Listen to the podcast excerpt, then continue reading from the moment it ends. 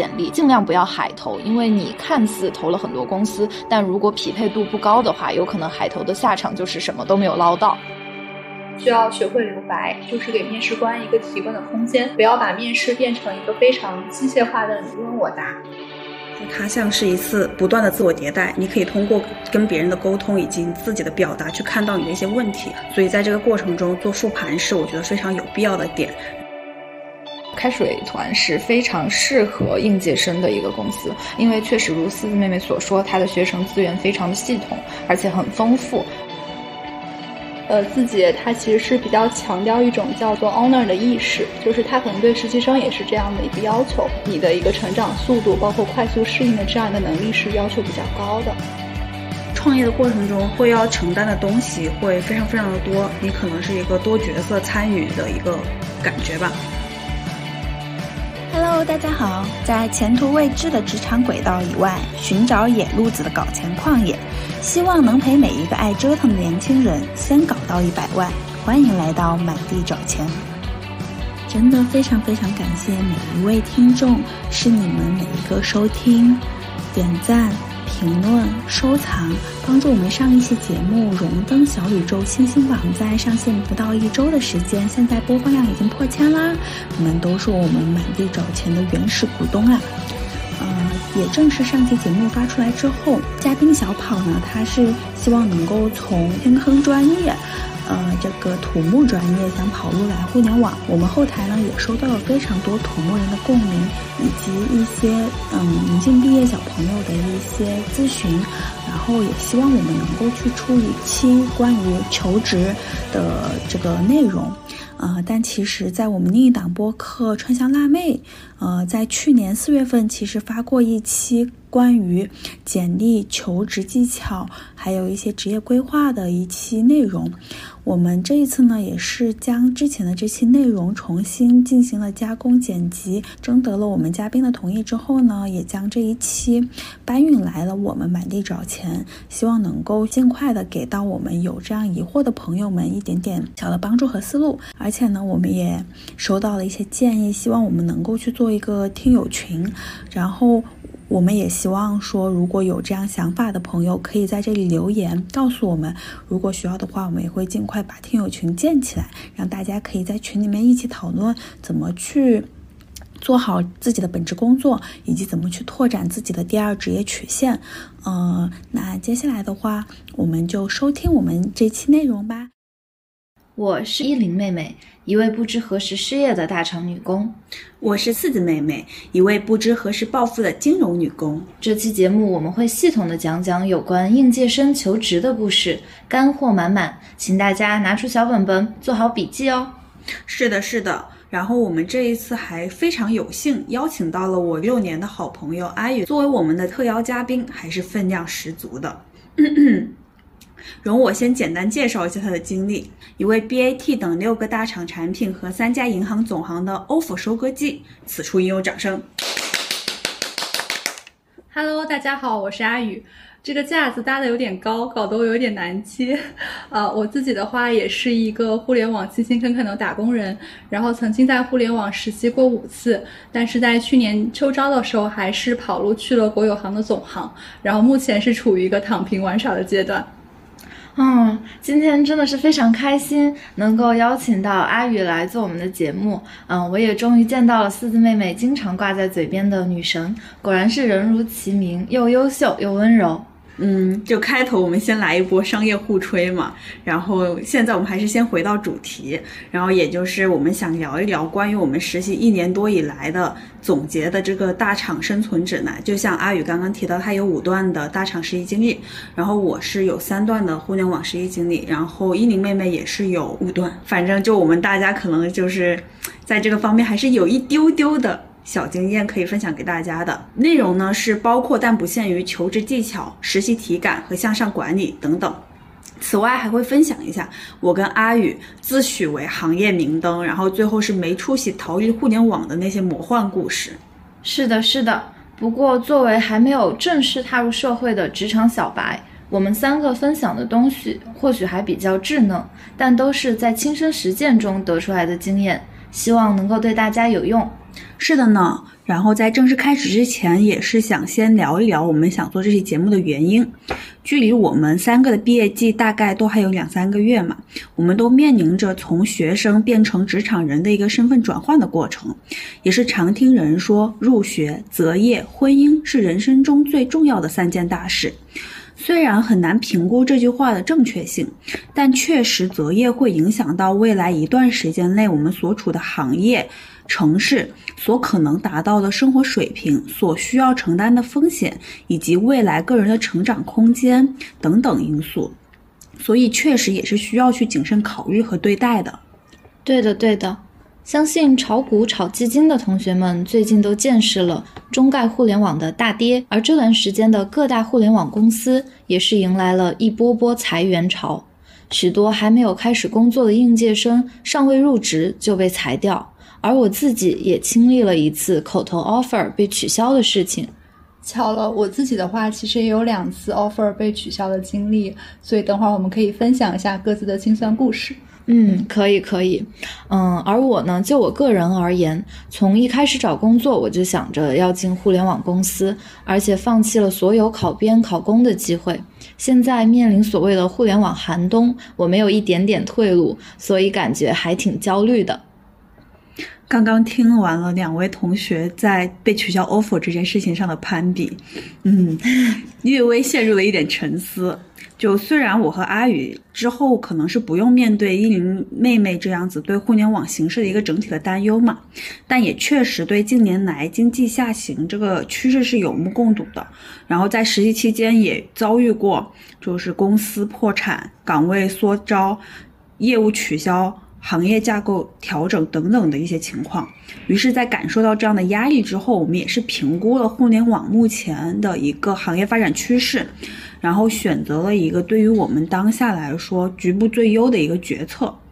嗯，所以我们是选择进入了所谓的夕阳行业——银行业。嗯嗯，对的对的，很羡慕你们这些有的选的人，而我没得选的，可能就只有一头梭哈互联网了。嗯，不过我感觉就现在的就业趋势确实是越来越难了。看到一组数据说，二零二一年的高校毕业生人数达到了惊人的九百零九万。嗯，然后现在的就业率也是惨不忍睹，越来越多的同学走上了考研的道路，一战、二战甚至三战的人都大有人在。而就我自己的专业来看，复试分数线在这两年整整涨了将近六十分。这么夸张的吗？突然很庆幸自己早早的读了一个研究生。嗯，对呀，对呀。所以针对这个每位高校毕业生都需要面临的课题，我认为我们还是有必要认真讨论讨论的。嗯，在正式跟大家聊聊求职这些事情之前，我们先来做一个简单的自我介绍吧。不如就先四字妹妹，请问这位 HR，我是需要在多久时间内完成我的自我介绍呢？嗯，给你大概一分钟的时间吧。好的，现在面试开始了，是吗？是的，是的。嗯，大家好，我是来自九八五本双非硕的 NLP 算法练习生四字妹妹。然后之前呢是有过两年的校园外卖产品的创业经历，实习经历呢是分别在一家 B 轮的出海创业公司，然后滴滴、美团做过数据分析和 AI 产品的经历，然后秋招呢是拿到了阿里、美团等大厂 offer，然后以及农户数科和两家股份制银行总行的管培 offer。好的，你的一分钟时间卡得很好，现在我们来邀请第二位面试的同学阿宇。好的，那我就给大家贡献一个错误的自我介绍方法。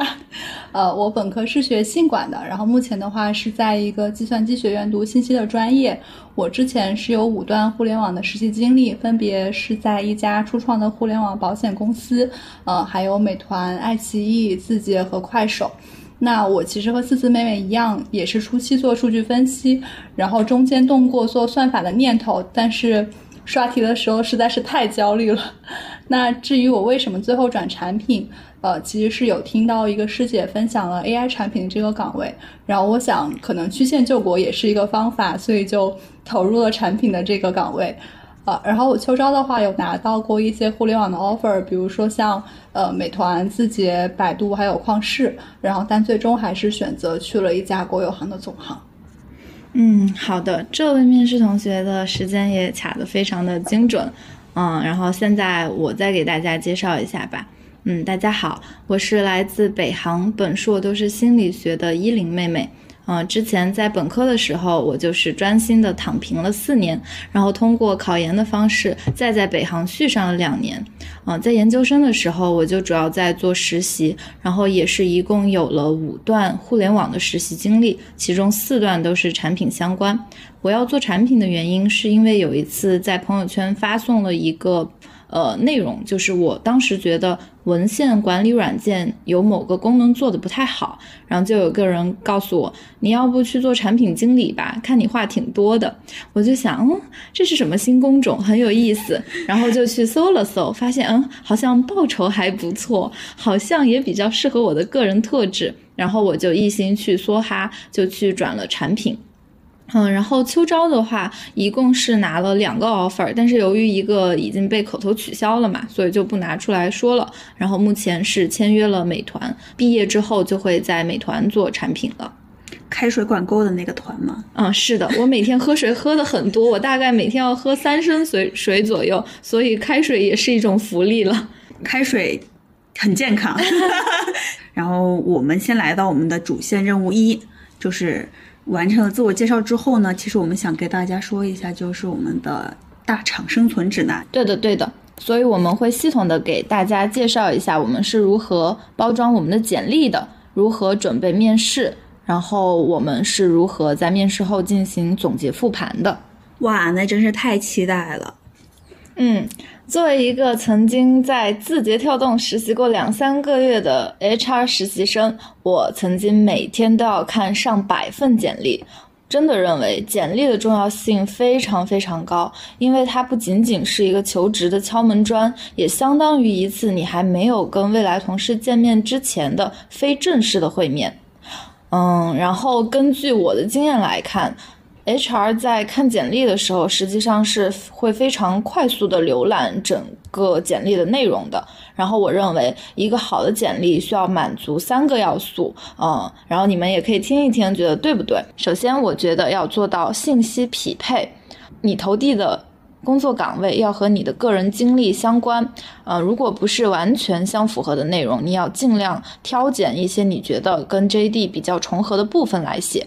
嗯，第二点就是要足够的精简扼要，不要洋洋洒洒写个三四五六七八页的，最好是一页，而且排版要比较工整，这样能够方便 HR 快速的捕捉到一些关键的信息，然后对你有一个比较好的观感。然后第三点的话就是形象了。我认为一个好看而专业的简历照是能够大大加分的。毕竟每个人都希望自己未来的同事是美女帅哥嘛，对吧？尤其是第一点信息匹配这一个，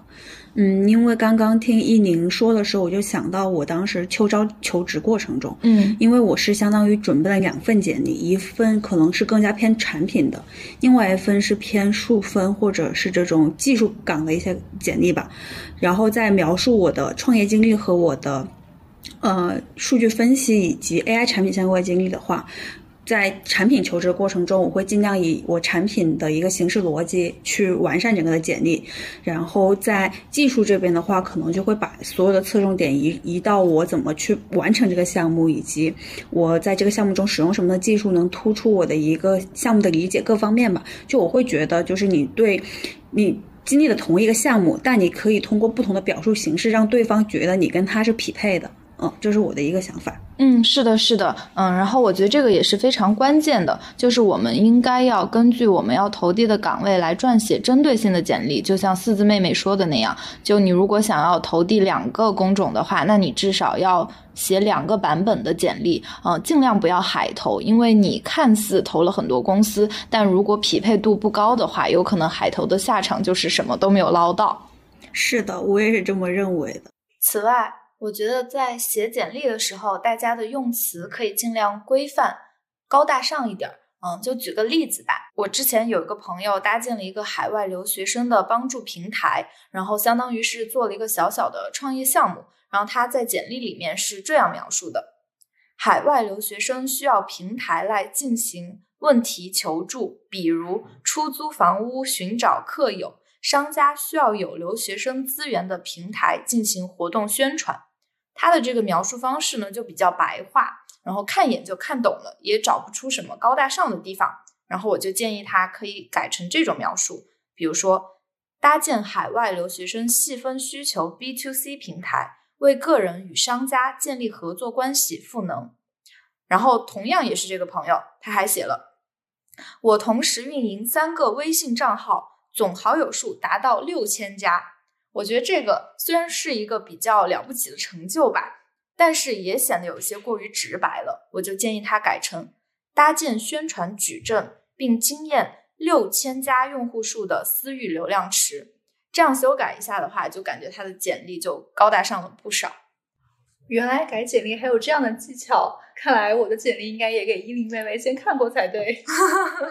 我觉得依林妹妹简直是互联网黑化十级选手，是的，这个赋能、拉齐什么的，用的一套一套的。嗯，对，先要把面试官给糊弄住，让他觉得嗯，大家都是嗯懂的人。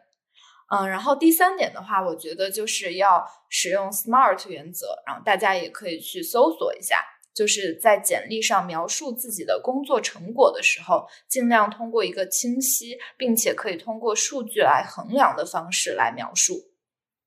嗯，也可以参考 STAR 法则嘛，因为其实就像 S 就是背景，然后 T 就是你的目标，A 就是你的关键行动，然后 R 就是最后的结果嘛。对，就是你以这样的逻辑。去梳理你整个的项目，然后并且你可以把它组织在你的简历中，嗯，一个是可以让面试官更好的了解你这个项目，另外一个也是你自己复盘的一个过程。嗯，是的，是的。不知道爱语有没有什么想补充的呢？哦，我觉得刚才依林妹妹已已经说的很详细了。可能想针对一点说，呃，我们在尽量精炼的同时，也可以适当的加一些可能不是很反映我们专业程度的东西，比如说你有没有什么兴趣爱好或者是特殊的经历。那这样的话，其实是能让面试官跟你更好的共情，然后并且可可能会更对你有印象点。我觉得这个的话，其实也是呃，我们来进行一个很好的沟通的一个方式。嗯，挺好的。那以后我就在我的简历上写上。嗯，我是一个脱离了高级趣味的人，喜欢喝酒、打麻将、唱歌啊。但这一种就是这种事后还是可以不用写的。嗯，确实确实，因为其实像阿宇刚刚提到那个点，是我之前有做一个分享的时候有提到的嘛。就是嗯，其实互联网公司招聘的时候，很多时候它不仅是招呃一个专业技能非常非常强的一个。求职者他更多的可能是选择一个同事，因为我当时从滴滴离职的时候是有陪我的当时的导师帮他也是筛了一百多份校招的简历，然后还有一些社招的简历我帮他看了，所以当时就会有发现，如果对方他在描写一些跟个人特质相关的一些品质，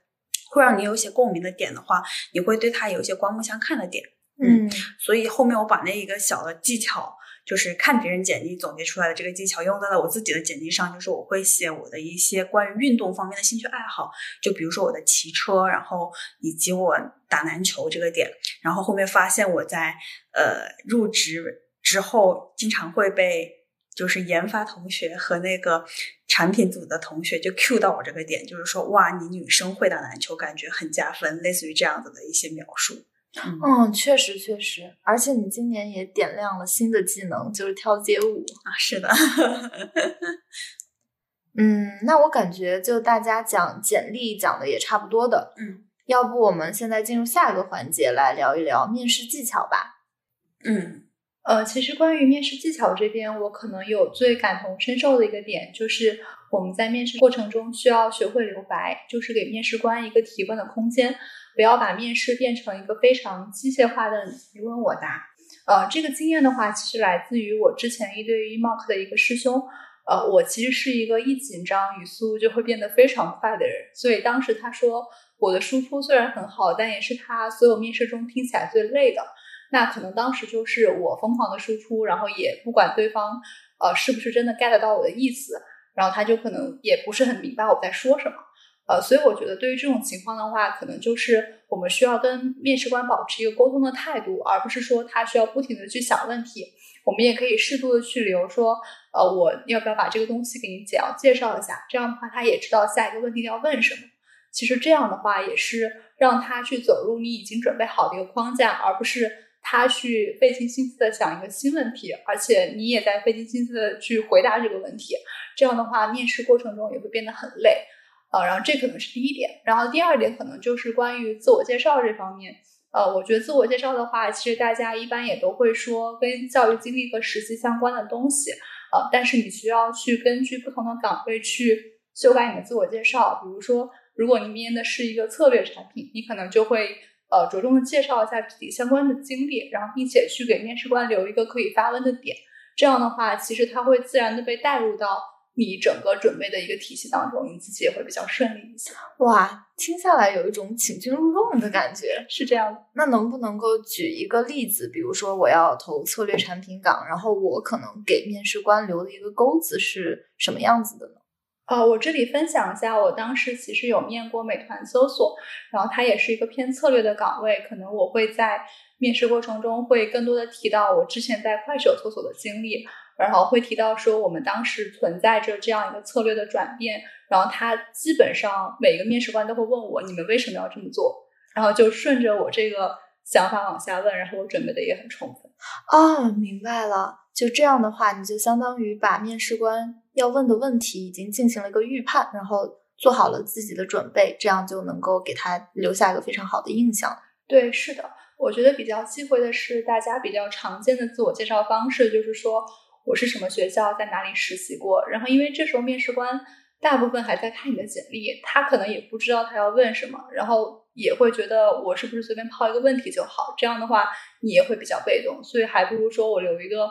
呃小小的钩子，让他继续你这个继续发问。嗯，真的很机智，有点知道为什么我大多数面试都通不过第一面的原因了。是的，我觉得这一个面试技巧是真的，嗯，非常有效的一个点吧。就是因为其实面试它也是一个双向沟通的过程嘛。嗯嗯，因为我最近也有帮二三届的一些学弟学妹来做一个慕课的感觉，就是当你作为面试官的角色的时候，你就会发现你需要从他的简历中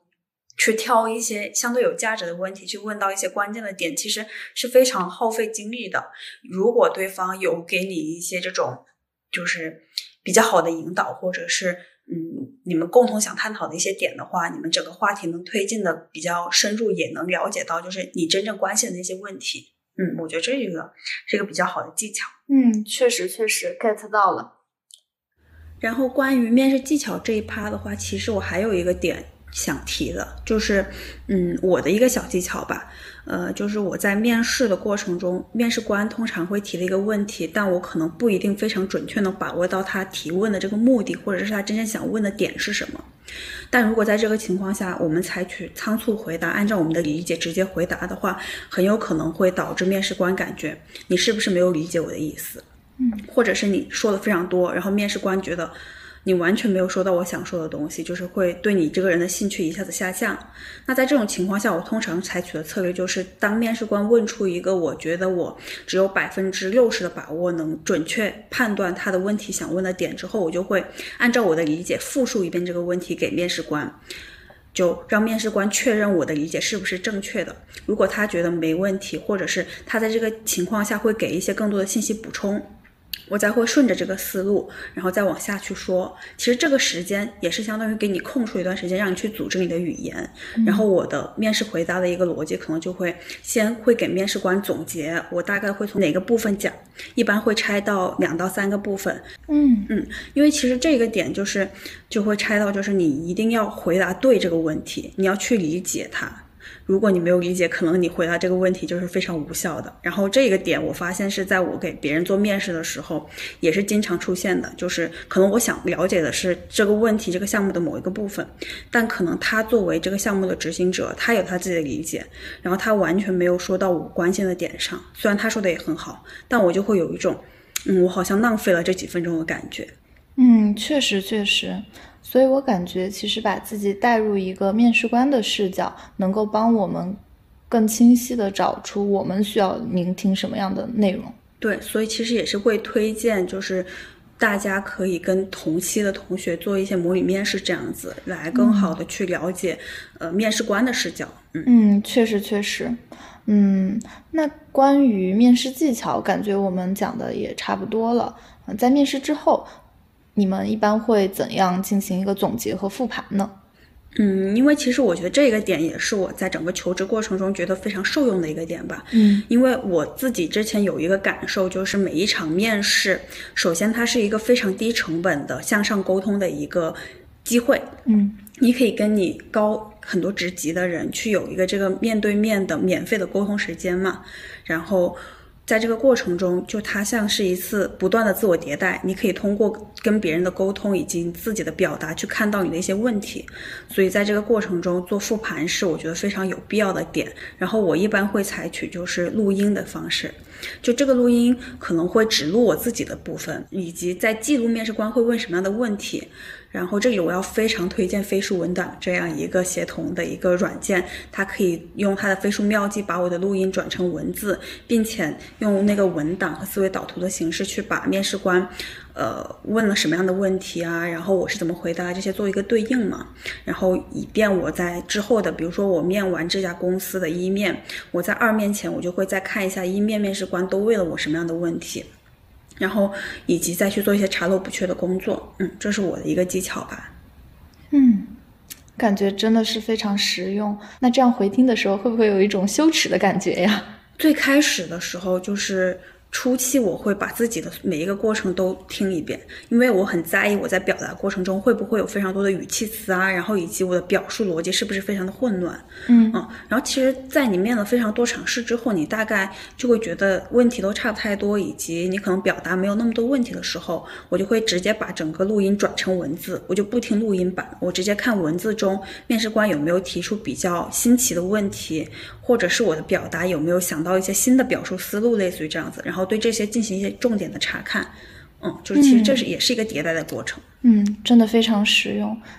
然后我这里有个点想补充，其实整个总结的复盘也可以分为两个阶段。可能在初期的时候，我们呃第一次面对面试官这样的问题，然后我们可能会自己有些答案，这时候可以把我们的答案进行反复的一个迭代。但确实如刚才思思妹妹所说的，可能在我们面试非常多场的时候，我们发现有非常多的问题都是关于产品八股文的，就是我们已经答了很多很多次，比如说。你为什么要做产品？你觉得产品经理需要什么样的能力，或者有什么样的特点？这个的话，其实真的再说也说不出花来。然后这个时候，你 可以节省时间去呃找那些说偏业务项的问题，或者是那些开放题，重点复盘它的话，其实比较能节省你的时间。嗯，确实确实。嗯，那我想问一下你们两个啊，就是产品八股文里面产品经理应该具备的特质，你们一般会怎么答呀？好久没有被问到这个问题了，说实话，就这个问题反而会是我在反问环节会问面试官的问题，就因为可能一开始在嗯一些实习面试的时候可能会问到这一种，因为对方会觉得你没有什么产品经验，就会想了解你对产品这个行业是不是了解，但在后面其实你秋招的过程中，对方已经知道你有非常多的产品经验了，他可能就不会问这么的就是出街的问题。然后我就会在最后，比如说我整场面试结束之后，会有一个反问环节嘛。然后在这个时候，其实我会很好奇面试官对我整场面试的一个表现。但我知道，就是各家公司其实是不能把这个信息准确的反馈给候选人的。嗯，我就会用一个技巧先，第一点，我就会问面试官，就是你们在秋招的时候，这个岗位，呃，比较看重我们这种校招人的一些什么样的特质。哦，我觉得很厉害。对，然后他就会根据他岗位的特性去总结，比如说两到三个特质。嗯，然后第二个点就是我会根据这个面试官是否足够友善，以及他是否有比较强的分享欲。比如说有些面试官他在你回答一个产项目问题之后，他就会说他的理解，但有些面试官可能就是过过过，嗯，就那种就是比较公事公办的那种。如果面对于第一种的话，我就会说，就是在这两个方面，您有没有给我一些什么的，就是。嗯，您觉得我的表现会怎么样？类似于这种，如果面试官比较公事公办的话，我就会换一个策略问，就是说，就是。呃，我也很想在这方面有所精进，然后不知道您有什么建议可以让我做得更好。然后这个时候，其实面试官他很难直接就说，呃，给你什么样什么样的建议，他反而会结合你之前的一些表现，或者是他对你的印象来说，怎么样在哪个方面做得更好。像我当时在面某家公司的时候，他就有提到，就是说我在整个项目的过程中是一个目标感比较强的人，是他们比较看重的一个点。嗯，但是可能在一些比如说产品 sense。方面还是需要加强的，然后可以建议我，然后多去看一些产品的分析报告啊，类似于这种。其实，在他的这种反馈中，你就能知道他们真正关心的是哪些，以及你还需要在哪方面有所进进步啊。这种，就我觉得这是一个小的套路吧。嗯，是的，是的，而且感觉这种跟面试官进行一个沟通的过程，或者说你反问他的过程，也相当于是他给你的一种总结和复盘。是的，是的，太厉害了。那么阿宇呢？就是看你已经很想说了。哦，我其实也很想接着思思妹妹刚才的说，因为我发现可能她刚刚反问的有些点，比如说。呃，你对我有什么评价，或者说你对我有什么期待？我会在面试过程中发现，有些面试官会不太愿意在这个过程中去表达，他会觉得你是在套我的面试评价，你可能想看你有没有过这场面试。所以我觉得刚才思思妹妹提到的一个点，也是我经常用的，就是你把整个问题放大，就是说，呃，那既然您已经这么有经验，那么您对校招生的期待是什么？您希望他具有哪些特质？这样的话，其实是一个。很偏请教的方式，就是比不会让他觉得，呃，我只是在想知道你对我的评价。这样的话，其实你也能拿到你想要的答案。这可能也是刚才思思妹妹提到的，就是我们可以用一些小的套路。嗯，确实确实，我还是太真诚了。嗯，确实，跟英语妹妹认识这大半年以来，她确实是一个非常真诚的人。对我就是职场傻白甜。说到职场傻白甜这个，就我们也是在互联网有差不多一年多的一个实习经验嘛，然后我们可以来分享一下我们的实习过程和体感吧。然后首先来 Q 一下某开水团，就是我们三个人应该都是在这边有实习经历。然后首先邀请我们最古早的阿宇来聊一下他在美团的实习体感。嗯，好的。呃，我当时其实还在读本科，是一九年的时候。在美团实习，然后做的是商业分析，可能和产品的工作会会有很大的不同。当时就是不停的跟数据打交道，然后我就负责出数，就是每周一去跑一个几百行的 circle。我我记得当时一个很古早的标志就是我们会会非常在意数据的版本，就是我们当时还是通过 Word 和 Excel 去传文件的，所以我们经常搞不懂哪个数据是最新的版本。你们现在应该不是这样了吧？现在我们有了自动化的文档管理软件。好的，鼓掌。真的，我觉得学成是我用过最好用的，就是除飞书以外最好用的协同办公软件，没有之一。是的，是的，我觉得它在我心中的地位应该跟飞书是一样的。那看来，如果我在你们这个时候入职，可以减轻我非常多的工作量。是的，是的，对的，对的。那第二顺位发言人就是我，我应该是在美团实习了半年左右。嗯，然后比依宁妹妹早了大概两三个月吧。嗯，然后我在美团的一个实习体感的话，就是其实我觉得是非常开心的，因为算是我正式的、完整的做了一个项目吧。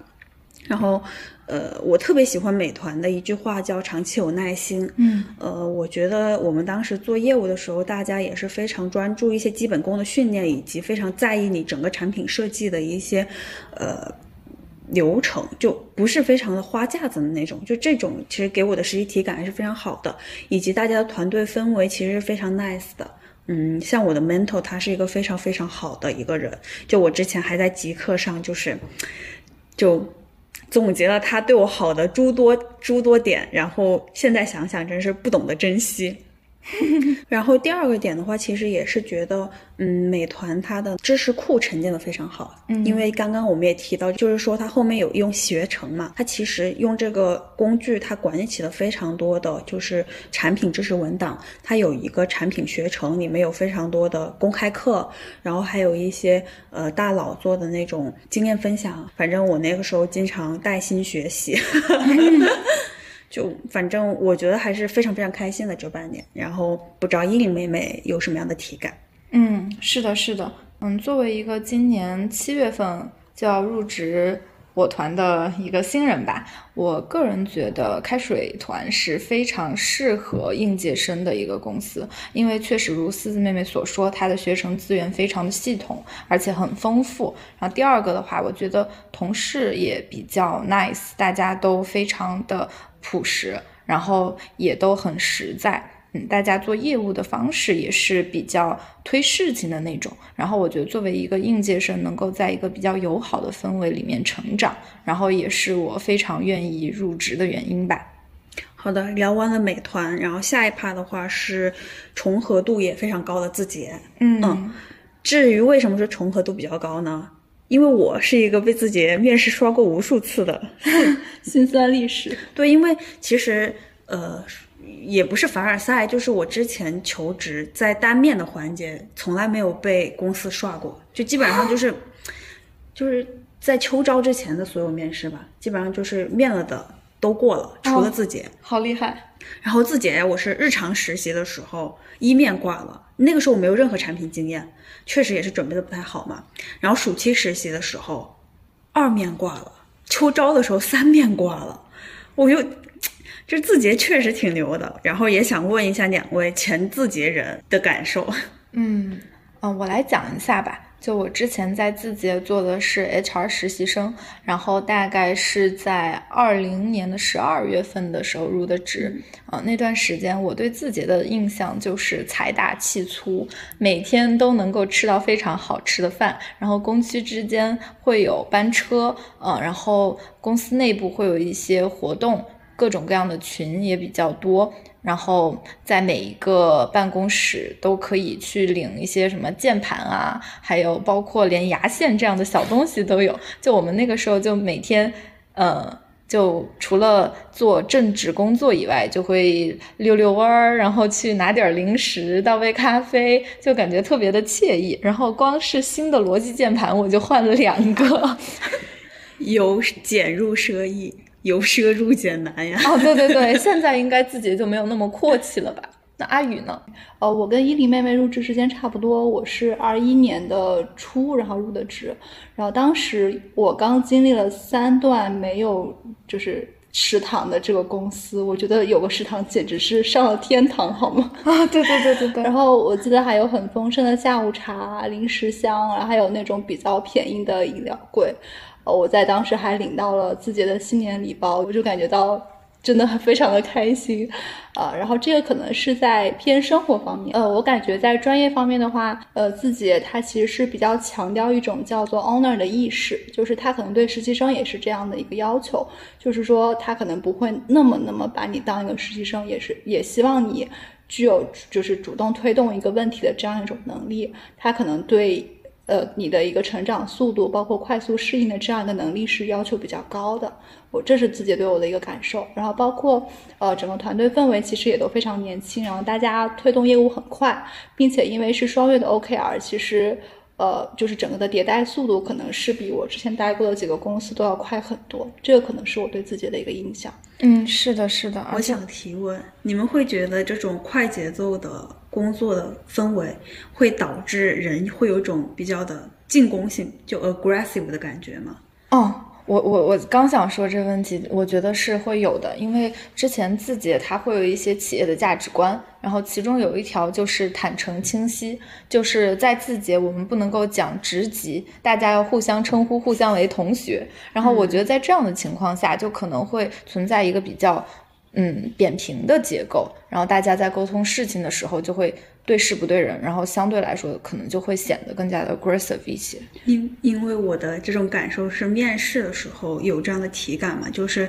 感觉嗯，在面字节的时候，可能因为我面的都是就是呃商业化那边的策略嘛，然后那边就非常的就是进攻性。然后我记得特别搞笑，在我面秋呃暑期的时候还问了一下那个面试官，就是。就是我觉得我在回答问题的时候，对方一直在啪啪啪啪啪啪敲键盘，就从来没有正眼看过我。我就最后委婉的就问了一下，就是说，就是您平常都这么忙吗？还是类似这种话吧？就是，然后那边给的反馈就是说，嗯，我们确实非常的非常的忙，就是你要做好这样的心理准备，嗯，对。然后感觉问问题的时候也是非常的就是争分夺秒，就是就。哎，就反正会让我有一种就是压迫感。嗯嗯，确实确实。而且在字节里面，大家非常喜欢说拉齐，就是我们拉齐一下我们对这个东东西的理解，我们拉齐一下我们的收益。呃，而且字节是有很多工区的嘛，可能就是我们没有办法线下进行一个交流，所以他们非常习惯线上开会的一个方式。可能你看一个就是算法的它的日程，可能大部分时间都是在开会，可能留给 coding 的时间都比较少。而且双月这个也导致一个问题，就是我们会花一定的时间去对上个双月的 OKR 以及下个双月的 OKR，但这个真的非常费时间，有有可能我还没有什么进展，我这个双月的总结就要开始写了，所以就嗯，这样其实大家也都会挺疲惫、挺累的。这可能也是四字妹妹的就当时面试的感受。嗯，是的，是的。那聊完了两个大公司，要不我们再来分别讲一下我们在创业公司或者说是。小微公司待的经历吧，嗯，因为看起来好像应该都属于我们的第一段实习经历，嗯，对对对，都要由小跳大嘛，对对对，嗯，那不然我先来吧，嗯，就因为我的经历是在之前有一个两年多的校园的一个创业经历嘛，然后当时也是感受到，其实创业的过程中你会要承担的东西会非常非常的多，你可能是一个多角色参与的一个。感觉吧，所以其实我当时在本科第一次选实习的时候，是第一天我就面了两家公司，上午面一家，下午面一家。上午那家可能大一点，是算一家中厂吧，下午那家就是一个创业公司。然后面完之后，对方就直接说我们很欣赏你，然后现在就可以跟你签 offer。哦，我好像有印象，因为那天是我生日，我们还去吃了海底捞。对，就是我在。吃海底捞的过程中，就收到了对方的那个 offer。本来他们说可能要等一周，然后当晚上就给我发过来了。然后一看薪资，我就动心了。多少钱？嗯，就那个时候，嗯，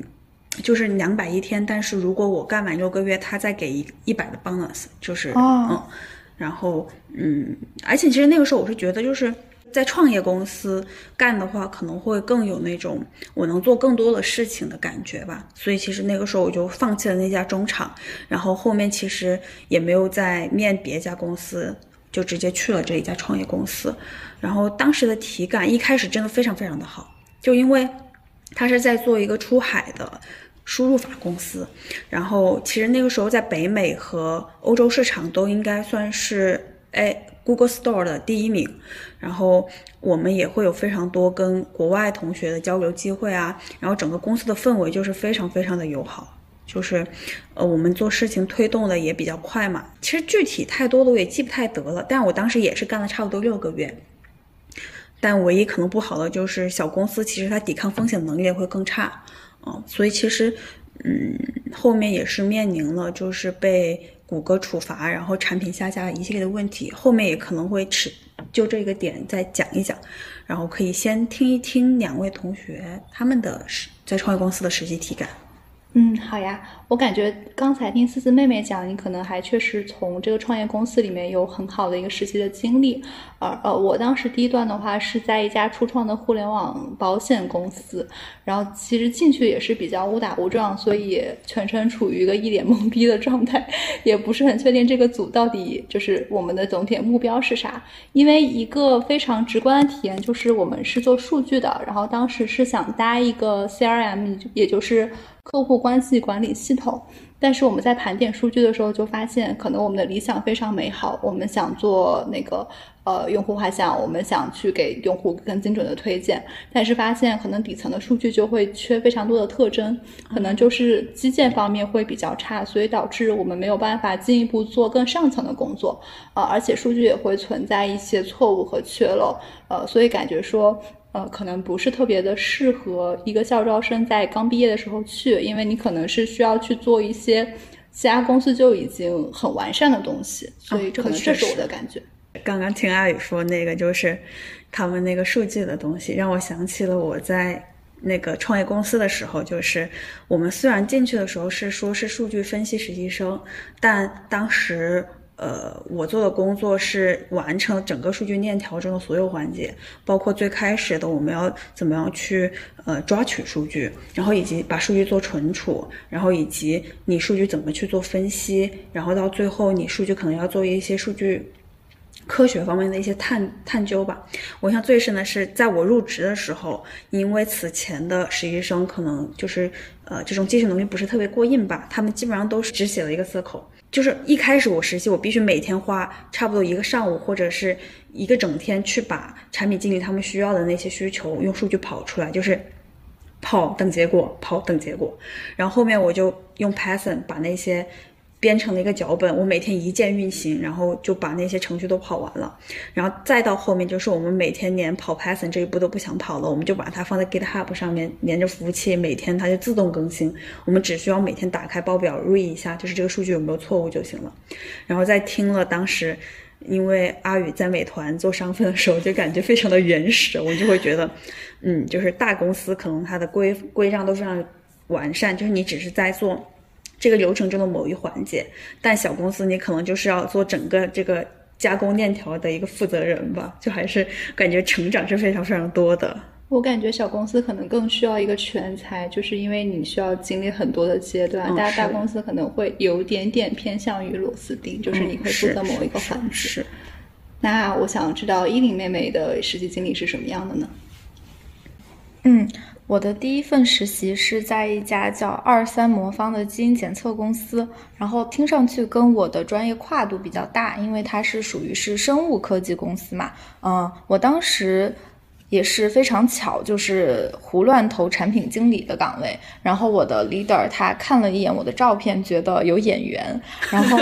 看了一下，觉得啊学历还不错，因为呃可能就投递他们这个小公司的呃人整体学历要稍微薄弱一些，所以他就直接给我打电话说要我了，然后马上就给发了 offer，然后我当时看到不仅钱很满意，然后还有什么下午茶呀，嗯，然后还有一个免费的基因检测。然后我就很心动，然后就去了。然后，嗯，在这一段实习中，我觉得最大的体会就是完成了一个从学生思维到职场思维的一个渐进吧。因为之前可能做事情是属于一个不太负责任，然后老师催促一下我就做一下的状态。但是在职场里面，就是要更加的主动，然后要主动的去跟自己的上级对齐，包括要跟不同的部门的人进行一个协同。我觉得对我整个思维方式和行事风格都有一个比较大的一个转变。哇，那听起来你这段实习也是非常不错的，有非常多的收获嘛？嗯，对的，对的。嗯，今天也给大家总结了很多求职路上好的故事也罢，坏的体验也罢，讲了很多。嗯，但是我们无法改变的是，我们都会完成一个从学生步入职场的过程，所以有必要准备一些生存秘籍。所以我们今天也给大家来特意准备了这最后一个环节，就是我们的职场小白求生秘籍。啊，那我先来提三点吧。呃，就第一点，可能就是刚才也说，我们是完成了从学生到职场人的转变。那么，我希望的是，我们在做好执行的同时，能多思考为什么要做。因为我们过去会局限于一种学生思维，就是我们只把布置给我们的事情做好，但不去追究我们为什么要做，然后为什么这样做可以解决这个问题，它的逻辑链又是什么？那这个事情和目前产品的发展方向有什么关系，以及后续有什么优化的方向？所以说，如果我们能够去养成一个主动思考能力，其实也会在日常实习或者是之后的工作中有一些沉淀。而且通过秋招，我也可以发现，很多时候面试官并不在意你真正做了什么，他关心的是相对宏观的东西，他也关心你自己有没有自己的思考，你有没有认为说这个东西这样做到底有什么意义。这个时候，你可以通过向周围的 mentor 请教，包括去看一些业务文档，其实都可以说有一些的沉淀。那第二点的话，其实是我在前几天听我一个呃非常喜欢的播客的时候，主播提到的一个点，就是呃我们在交付任务之前，可能再多看五分钟，然后这样的话，其实就是我们能够养成更严谨的思维，然后并且这五分钟可能真的能发现一些问题。你要达到这样这样一种状态，就是你把一个东西交付出去，你能拍着胸膛说这是你做的。如果达到这种状态的话，那说明你其实可以把这个完全就是交出去。那这可能是第二个点。呃，第三个点的话，也是我在秋招的面试过程中，我有去问一个面试官说：“您对校招新人有什么建议？你觉得他可以在哪些方面去培养自己？”他并没有很给我局限在产品的工作，说你要提高产品 sense，提高自己的逻辑思维能力。他只是告诉我说，你要多读书，去增加知识的广度，因为可能你在达到一定的职级和层次的时候。你做产品的这个专业能力已经比较到头了，或者说可以精进的部分没有这么多，这时候可能拼的就是你知识的一个广度。然后包括我今天有看到一个极客的动态，就是说一些比较不好的产品的特质，就是说你只去看一些跟产品有关的内容来做一个输入，但是很少去根据自己的兴趣方向去广泛的阅读。这个时候可能你会陷入一个比较局限的圈子，所以也是建议大家可以去多读书。这个可能在很多行业都是通用的。那依林妹妹和柿子妹妹有没有什么要分享的？我来分享一个吧。嗯，就是我的之前提到的，我的那个领导分享给我的四大职场生存秘诀。啊，就第一点的话，就是我们要有一个主动的去 own 这个项目的意识。就不要老是说我要跟上级确定一下，呃，我要再去复核一下。你如果已经完完整整的写完了你的这个产品逻辑，或者是写好了这个理顺的这个项目的话，你就要坐稳自己的身份，要全权相信自己的判断，但是也要能够有对这个判断负责的能力。然后第二点的话，它可能属于一个呃，像是那种。比较软性的一些规则吧，就是虽然说互联网它对穿着没有什么要求，但是其实我们的穿着在我们不说话的时候就是一种无声的语言，所以代表着我们的职场身份嘛。以前我是一个特别喜欢穿什么碎花裙子呀、亮晶晶的小鞋子去上班的人，然后他就告诉我这样其实不太好，感觉不是很专业。然后我桌面上那些粉红色保温杯也不是特别的体面。后来我就穿小西装上班，然后就感觉整个人的精气神都好了一些。然后第三点就是要学会管理自己的预期，因为他是一个吃到了互联网红利的一个人嘛。然后他说，现在我如果还要入局互联网的话，就不要幻想通过相同量级的努力复刻出他的成绩。所以我觉得这个在我入职之初，我就做好这样的预期管理，是一个非常有效的一个一个点。然后最后一点就是要收起自己的玻璃心，做好情绪管理。因为他之前有一次给我说了重话，然后我当时就。表现特别不好，我就给我的领导甩脸色了。然后他也是一个非常好的人，他就单独呃拉我去散步。然后等到我平复好了情绪之后，他说：“以后你不要再这个样子了，因为不一定会遇到我这样的领导了。如果不学会隐藏和收拾自己情绪的话，软弱的人是非常容易受欺负的。职场是残酷的，小可爱。”哇，我觉得这个小可爱这个称呼真的会有一种就是关怀的感觉，就是他真正的把你当成自己人。嗯，对。整个的聊下来，以及我的一个整体的感受的话，因为可能我的角度不是跟你们刚刚两个总结的，就是纯从产品经理的角度来说吧。嗯，我可能会想到一些比较通用的点，就无论是我之后呃去传统行业去做这个管培生，还是大家留在互联网这个变化比较多的一个行业，如果我归纳的话，可能会。从三个点来说吧，首先是我觉得非常重要的一个点，就是你呈现出来的一个职业状态。我之前应该是在美团有看到一篇文档，就是说当时老王他们对职场新人的一个期待嘛，期待你们有什么特质。当时提到一个点让我印象非常深，就是积极主动。哦，后面其实我跟我 mentor 沟通的时候，他也有 cue 到我这个点，就是他会发现我是一个。关于业务的地方有很多好奇的，以及会经常去问问题的一个人，就是不是说他教给我什么东西我就去做，而是说他教给我什么东西，我会思考之后去跟他沟通，去主动找他聊，然后去给他呈现出来我对这个业务是上心的，是积极主动的状态，这样子他才从一开始让我接手这个项目的一部分，到后面把整个大项目全权放权给我来做，就是他会觉得我对这个东西是上心的，所以大概率有可能是能把这个事情做成的。那可能下一个阶段你要呈现的职业状态就是你要做一个靠谱稳定的人，就无论是让你们老板还是说让你的同事信任你的能力，那可能这一点的话就是，嗯，我在几段实习中都有这样的体感，就是呃，大家对我这方面的印象是非常好的，因为我有一个比较好的习惯，就是我会及时同步状态。就我可能不是说我这个项目快做完了我再去同步，而是说老板交给我的一个任务，我在可能工作的初期，在我完成了一个大概的构想之后，我就会找他聊一轮，就是让他确认我这个思路没有问题，我再往下做。这样子，他其实在一开始就会知道你大概想做一个什么样的状态，并且我在这个过程中也会准备一些问题，会让他觉得我把他交代给我的事情就放在心上。然后在我们初期统一了之后，我再往下做的时候，他就会觉得我做的东西就是他想要的东西，他就会加深 OK，你这个人是一个靠谱的人。然后以及最后，在比如说遇到风险的时候，我会及时去跟状态啊，然后会及时去同步，然后去给他一种就是把这件事情放在我这里，他是可以放心的。嗯，就我觉得这个点也是非常重要的。那可能在这两者之外的话，还有一个很重要的点，就是你要去寻找你在职场上的这个榜样。就可能当时我的职场榜样是我的 mentor，所以我在他身上学到了非常多，我觉得比较好的一些品质。比如说他的情绪是非常稳定的，他处理问题的这个能力是非常强的，这样的一些特质会让我觉得，呃，我能按照他这个样子去成长。那我也会希望我在一个新的职场环境中，如果我是比较陌生的，对这个业务比较茫然的情况下，我也能够去找到这样一个职场的榜样，去向他学习，去精进我的一个职业状态嘛。那可能第二个点就是我想聊的，就是自我认知这一趴。就我之前听到的一句我特别特别欣赏的一句话，就是在你职场过程中，你知道自己的能力边界，懂得求助，避免盲干，这一点是非常重要的。这是之前很多人诟病的，就是说学生思维嘛。大家不愿意去求助，就害怕暴露自己的短板，然后导致可能最后项目反而做失败了。那可能在这个时候，你去明确自己的能力边界。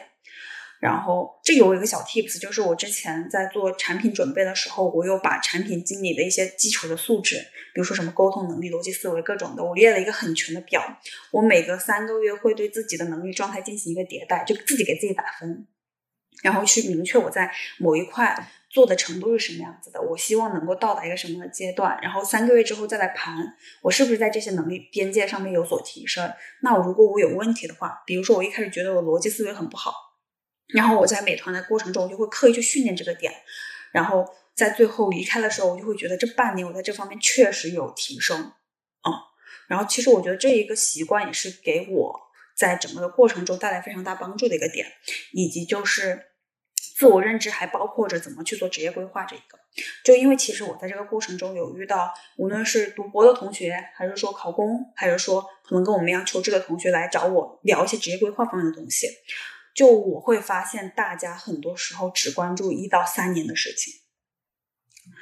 就大家非常局限在眼前，因为大家会觉得我获得信息就这么多，我只能想到一到三年的事情，但我觉得这其实是一个非常危险的行为，就。我承认，就是拥抱变化这个状态是我们大家都必须要有的一个心态。但怎么样在这种变化中去寻找那个不变你的立足点，就是需要你去做职业规划的这个点。所以其实我会把这个周期拉到最起码五年，因为十年很长，我们很难预判。但至少你找到五年这个阶段的话，你能够去想，呃，如果我真的发生转变的话，我会希望转变到一个什么样的赛道或者。什么样的一个渠道嘛，并且这个职业规划是随着你整个的过程不断去迭代的，嗯，然后这是自我认知的部分。那其实第三个环节是我反而认为非常非常重要的一个点，就是人际沟通。嗯，就坦白说啊，就我在后面有产品经历之后去面技术岗的一些 经验的时候，会发现真的有一种就是那句话怎么说，就是。对，就是降维打击，就没有没有说那么残忍，但是就是确实是你做产品工作的时候，你因为你是团队的联合剂，你是项目的主推人，你就需要面对非常多人际关系的处理。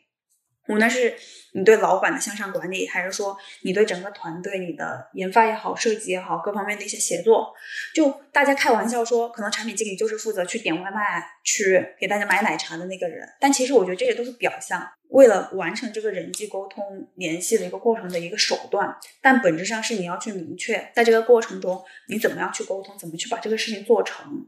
嗯，就我觉得这个是非常重要的。那可能向上管理的话，这个经验其实非常多，但我也不喜欢用这样的词。但有时候其实真诚也是挺重要的，以及去找到你们共同的一些话题和兴趣点吧。反正我是觉得，嗯，我在依林妹妹身上学到了很多，就是怎么去在人际沟通方面有所精进的东西。嗯，我的职场分享就大概是这三个角度。嗯。其实听完会有一个感受，就是还是很感激这些产品实习的经历。就是我们可能对业务的认知还相对比较粗浅，嗯，但是我们能快速看到自己就是自己作为一个产品的一个迭代和成长。这个其实是我们在之后会长期受用的一个东西。对对对，而且我觉得做产品经理让我有了一个非常好的能力提升，就是梳理优先级的能力。哦，是，对对对，我觉得它会让我们带着更强的目的去做事情。得到那这一期关于求职秘籍的内容就到这里为止啦，非常感谢大家能够收听到这里，呃，也希望大家能够在小宇宙、喜马拉雅、网易云音乐、QQ 音乐等多个平台订阅支持我们满地找钱，并且呢，我们这边也是呃为各位送出了一个小小的福利，呃，如果大家是在小宇宙平台来为我们留言，我们将选出点赞。但排名前两位来做一个简单的职业规划和咨询的服务，然后希望大家能够跟我们多多互动，然后也帮我们多多分享我们的内容。这期内容真的非常非常干，也希望能够分享到一些准备求职以及正在求职的朋友。然后，如果大家有什么好的小的技巧呀，也可以在评论区分享。嗯，希望能够帮助到更多人，也希望大家能够在搞钱的路上越来越成功哦。获得，不是为你在意每种幻想，任何年龄尽情绽放，一起迎接成所谓的骄阳。就像君平跟我说的，你总想挣脱却被生活绑得越紧，在异地生活为了生计翻山越岭。想要多姿多彩，换来独自身上总有千变万化的要求，给你最多陪伴的甲方已经想不起来。曾经最爱油画，花了太多时间思考是否应该留下。中间说的廉价好房，没日没夜找过，带着行李箱看着高楼却住在角落。啊，打开窗户有几束阳光洒入，它带着橙色，像是列车，我是乘客。当它启动的时候，这行李立刻举行，压力跟气，地释放，说走就走的旅行。带着这份无力走遍世界各地，在咖啡店里撸猫，白头绝不可以。想吃的吃遍，不想起哪怕失恋，微笑去入眠，梦不会铺填。快乐点，把烦恼甩一边。快乐点，每天都要亮眼，不敷衍。做个打工女人，从脸到面都自己选。Orange I like it，情不自禁为啥 like it？我在泡沫，撑着你的生活格外。